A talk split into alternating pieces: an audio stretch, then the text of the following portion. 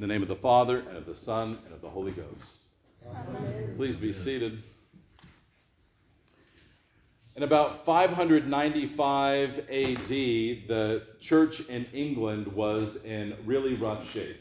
The Roman Empire had receded out of the British Isles. They had left uh, the native uh, Roman Britons, who um, were many of whom Christians, to defend themselves. And as these uh, Germanic uh, pagan barbarian tribes went into the British Isles that pushed those Roman Britons back into Wales and Scotland and Ireland, leaving the south of England with uh, very little Christianity at all, and that very broken and bruised. The kingdom, southern kingdom of Kent, uh, it appeared might be ripe for Christian conversion, uh, but they needed someone to go to them. And the, the warring tribes who had been battered and bruised around the the perimeter were not uh, organized enough to do so. And so the Bishop of Rome at the time, Gregory the Great, um, named uh, Augustine and asked him to gather 40 monks and to travel to the kingdom of Kent to Christianize them. So he prepared them, and Augustine and his 40 companions traveled outside of Rome, and they made some distance from Rome, and they became afraid. And they froze. And they wrote back to Gregory and they said, do we have to? And Gregory said, Yes, you do. You have to go. And so, even though they were afraid and even though they knew the dangers of going to these uh, pagan barbarian tribes, uh, they made their way uh, to southern England and finally to Canterbury. And it is that uh, fear that grips us all, that fear when we realize what it means to serve the Most High God, the things that we're going to have to do, the sacrifices that we're going to have to make, um, the dangers that we're going to have to endure, the discomfort uh, that for many of us means uh, that we stop and we retreat. And this is what had happened to the people of Israel uh, under the prophet Zephaniah. They had stopped the worship of the Lord and they had retreated. Zephaniah is one of those minor prophets, not because he's important, not important, but minor because of the length of his book, um, but just as powerful as he um, prophesies to the people. He tells them what it is uh, that is going to happen to them when they retreat from the work that the Lord has given them to do. He says there will be a price to pay, there will be a consequence for that retreat. And the consequence is not just a one time affair. It is a repeated warning of consequence and hope for reward that is carried throughout Christian history. We've talked about Christian time and what Christian time means um, many times before. A modern understanding of time is perfectly linear. We're going in a straight direction, we're heading towards an unknown future, things are getting better, things are improving the past um, may have some influence over where we are, but not so much over where we're going. And we're going into this uh, brave new world of progressive improvement. That's a modern understanding of time, perfectly linear. A pagan understanding of time is perfectly circular. It is dominated by fate, it's dominated by destiny. People think, oh, there's no hope for me, there's nothing I can change. You even see it um, said uh, today in people that have a very strong materialistic genetic understanding, right? I can't get away from my genetics or I can't get away from my family. And so there's this perfectly circular feeling of destiny or fate. Um, it is a place of hopelessness and of despair. Christian time is a mixture of the two, but not the two put together. It is a transformation of the two. So we are moving forward, we are moving, but we're never leaving behind uh, the truth of the Lord. We are living into His purpose and into His plan, and we are in His world and creation, and His purposes in creation to make us for Himself, to dwell with Him, are never uh, far behind. They are always with us. And we're repeating this cycle as we're moving in this spiraling of time forward of uh, the Lord calling us to repentance and of his people coming back and answering that call. So when Zephaniah says that the day of the Lord is near, he's talking about more than one day. He's talking about the day of the Lord and the coming of our Lord and Savior Jesus Christ and his birth. And he's talking about the day of the Lord that you and I are waiting for. For the second coming of the Lord. So these are two days of the Lord that are going to have the same kind of character and require for us the same kind of response and preparation. That is, that we need to be ready to give an account for our lives. Jesus went through the city of Jerusalem. We know uh, that he goes through the, the tribes and he goes through the towns of Judea and he goes uh, to those that were dispersed and he lights a lamp and he examines them. He talks to them about the scriptures. He holds them to an account. He says, You should know what's written in the scriptures. You should know what righteous living looks like. You should know what the Lord is going to say to you. And he prompts them into this bold life of promise in him.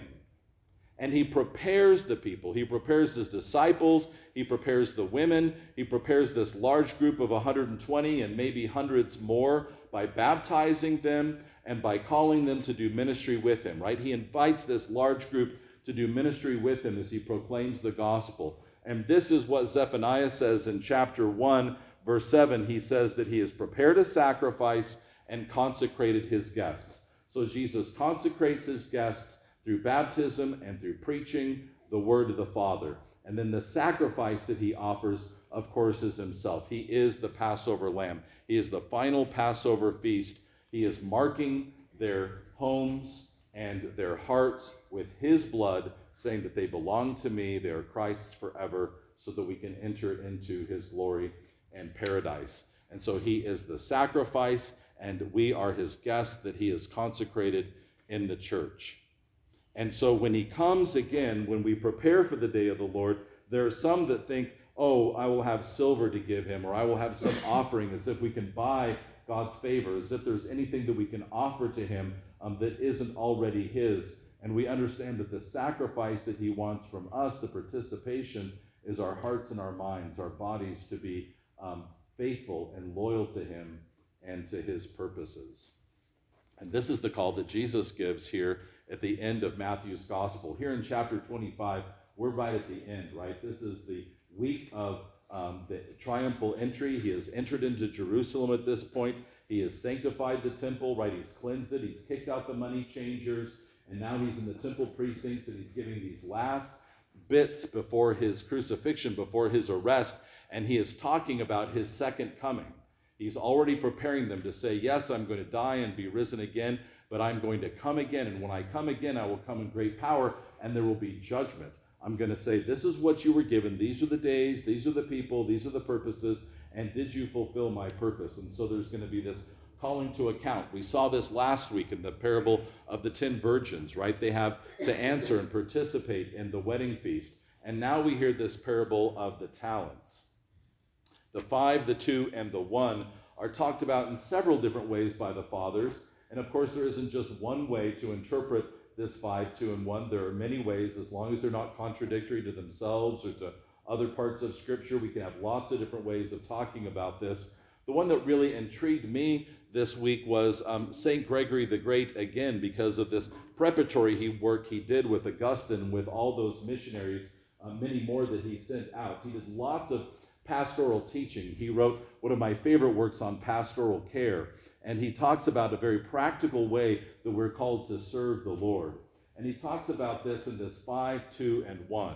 So St. Gregory says that the five are the five senses that indicate mankind. Five is a number that's often talked about as a number for mankind, right? Um, because of the, the five digits and because of the five senses. And so it is our humanity uh, that we're being called to give in service to the Lord. Remember, the talent is a, a, large unit of money. It's almost like 20 years worth of daily wage for somebody. So, this is really life. He's saying, the whole life, the earning of a lifetime that I've given to you, right? What have you done with it? And so for the five, this is the a large earning of a lifetime. This is all of the benefits that a person has, and have you used these in my service? And so the five is a more practical, pragmatic way of saying, This is how I lived my life in service of the Lord. And maybe you have people in your life that are evidence of this for you. Um, I've been blessed to know many people in my life that I think are a good example of this. Uh, one of them was a laywoman when we were at St. Mary Manteca by the name of Mary Jo Smiley. Mary Jo uh, was a, a gracious hostess and she would go into the church and she would look to see, um, just uh, by her native kind of instinct and the way that she lived her life, how is a visitor going to see the church when they walk in? Will they have tissue where they need it? Will they have a prayer book where they need it? And she would be moving prayer books and hymnals and putting out tissue. She would go into the parish hall and she was preparing coffee and looking at the linens and seeing if things were where people could find them, checking to make sure if there was toilet paper in the bathrooms. I mean, she would walk through the church, and this wasn't a, a job that she took on or anything that she signed up for. It was just the way that she lived her life. And it was really clear when you would go to her home. She had the most modest of homes, a tiny little um, house that was in the middle of an almond orchard. If you were doing 50 by the orchard, you'd almost miss it for this tiny little place. And when you would walk in, um, you were so invited, and it was so clear that she lived a life of hospitality, ready with tea and with a cookie and an easy chair, and so uh, natural in her way of inviting people in. It always seemed like there was somebody that was getting a pair of clothes or that she was looking for something for a, a child or a friend of a friend. And, and so she lived this kind of life of service, always looking to see what will this other person need and using that native imagination to provide for hospitality and just a natural, practical, and pragmatic way. A whole life living devoted to service in Christ.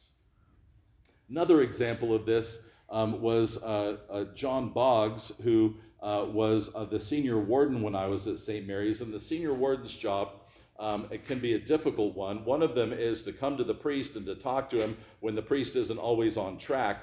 Uh, when we were at St. Mary's, we were leaving the Episcopal Church, and it was a really stressful time.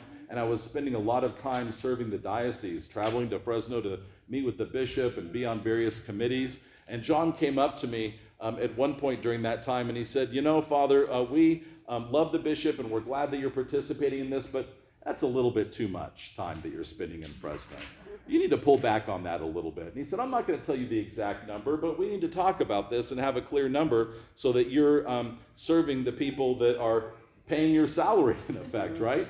Um, and, and John was like this with everybody. He was ready for a direct conversation. He, again, was somebody that was easy in his um, giving and, and help of others and all those native talents. And when somebody would have a difficulty with me, um, he wouldn't um, take their message to me. He would say, Father Howard is easy to talk to. I'll go with you if you need to talk to him. He would never allow somebody to do the runaround and to go through him. He would say, Father Howard is approachable, and if you're afraid, I'm going to help you to do that. I'm going to help you uh, to go and talk with him or to do what you need to do. But more about that in a moment. The two is understanding and devotion.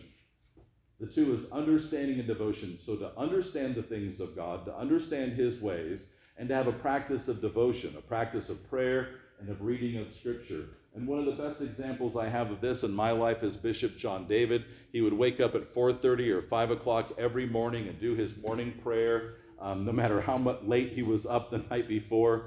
Um, he was devoted in his prayer. He was devoted to time to listen to the Lord when there was discernment to be done. He would discern for others and help them discern through prayer. He was practiced in this devotion. And when he told you that he was praying for you every day, you knew that he was doing it. I was blessed to be shown by him his, um, his journal that he kept for daily prayer. And he had these beautiful um, binders that he had, just notebooks. And if he was going to pray for you, he'd have a picture of you. He would have some note card of you, some kind of a memento. If it was a missionary family, he had their photo and the names of their children. And he kept this book so that he would be in daily prayer and devotion for those people. And there were pages and pages of this prayer. And his devotion was such that he could teach it to others and to develop that life of prayer and discernment and the Lord for others. And so, again, this was a multiplying of this gift. The one, St. Gregory says, is understanding alone. That means we get it, we know what we're supposed to do, and we don't do it. That makes it a little bit hard for me to swallow. Mm-hmm. That means all of us. We know it. The question is, do we do it? And like Augustine and his companions, we stop because we're afraid. Because we're afraid. We freeze. and we're concerned about the time, or we're concerned about not having enough for ourselves, or we're concerned about not having the, the time or the energy or the money, or we're concerned that the people that we talk to aren't going to receive it well. And the fact of the matter is that all those things can happen. There will be challenges, there will be difficulty, there will be suffering. That's life. But we have a call to serve. The bankers the bankers are the church. This is our job. When we have fellowship and we talk to one another, there will be times when we say, I'm afraid. I want to talk to somebody. I want to have a conversation. I'm having difficulty. Will you talk to them for me? And this is where we say, No, but I'll go with you. I'll help you. I'll have the conversation with you. I'll be right by your side. We don't do hard things for other people so that they can avoid that challenge and then not receive the gift that the Lord has given them through transformation, through sacrifice, through diligence. But we support one another, we teach one another, we help one another to go and do the ministry that God has called us to do, whether it's visiting someone or calling them or having a hard conversation with them or having a, a discipline of prayer or a discipline of of giving. We can help people budget, we can help people schedule, we can help people to do that work that they are given to do. We are the bankers and we are here to support one another so that each one in our midst will receive that awesome, awesome promise of Christ. Well done, good and faithful servant. St. Paul teaches us, and we do this in his um, first letter to the Thessalonians, that as we prepare for the day of the Lord, we know that it's going to be unexpected. We know that it's going to happen at any time. And so he tells us that we have to have um, an attitude of being awake, that we have to be observant, that we have to be sober. Right? And to be sober means that we're not getting high or drunk to the place where we can't do the work that we're given to do, that when an emergency comes or somebody needs us, that we're ready to answer that call, that our wits are about us, that our minds are clear and focused, so that we can do the work of the Lord in and out of season, wherever it is and whenever it is that He calls upon us, and that we're to keep awake, and that we're to do this with faith, hope, and love. Faith means faithfulness, loyalty. Right? Sometimes we think of faith as being this kind of esoteric, super spiritual, hard to understand thing. Faith is a real practice of loyalty to God. The best example I saw of this recently was one of our um, homeschool families in our homeschool community um, has adopted um, several children, and some of them in special needs. And I saw the two older children getting out of this family's van on their way to swim. And these two older children went to the back of the van and they started to get out all the equipment that the younger children needed and to carry them and to help them. Uh, their, their mother didn't say a word, they just did it. Now, at some point, she had taught them how to do that, but now they were loyal. They understood what the project was, they knew the plan of their family. And this is what faith is it says, We know what God's plan is, we know what He's doing. We're not surprised by His call to love and to service, right? And so we're faithful, we're loyal, we're obedient, we're participating in God's work. To hope means we're looking, we're yearning, we're, we're on the lookout for God. We're looking to see where is He calling me? Where is He calling you? Right? How is it that I'm supposed to understand this situation? What are the opportunities to show God's love? Hope means I'm looking for the opportunity, right?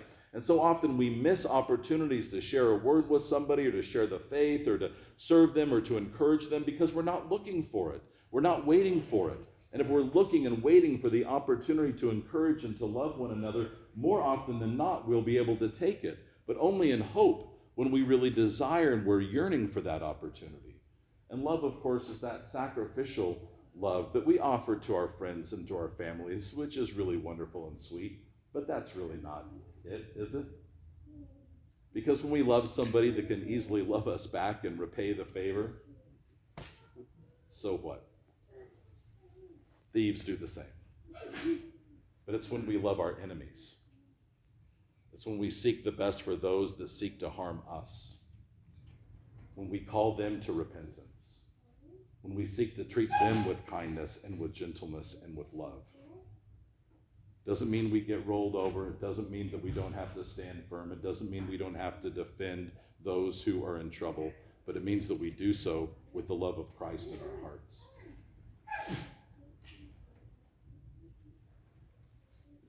Augustine and his companions finally made it. They got to southern England to the kingdom of Kent and they met with Ethelbert and with his wife Bertha. And the record shows that they converted almost immediately. It was so quick that modern scholars say, well, maybe they were prepared for this because of the inability to see the miraculous. But the truth of the church is that their hearts were converted by the Holy Spirit, and Augustine and his companions were faithful. And thousands after their king and queen were baptized were baptized in the kingdom of Kent, and they were given a church at Canterbury, and uh, the church was reformed and renewed in such a powerful way that you and I are benefiting from that work today. That is the return of those talents that they spent, though they were afraid. And we are assured that they heard, Well done, good and faithful servant. And our prayer today is that we hear the same. That when we show the practical ways in which we have been faithful and looking for the love and the hope and yearning for God's kingdom, that when we are judged, we too will hear, Well done, good and faithful servant. Enter into the joy of your King. May we enter into his joy. Amen.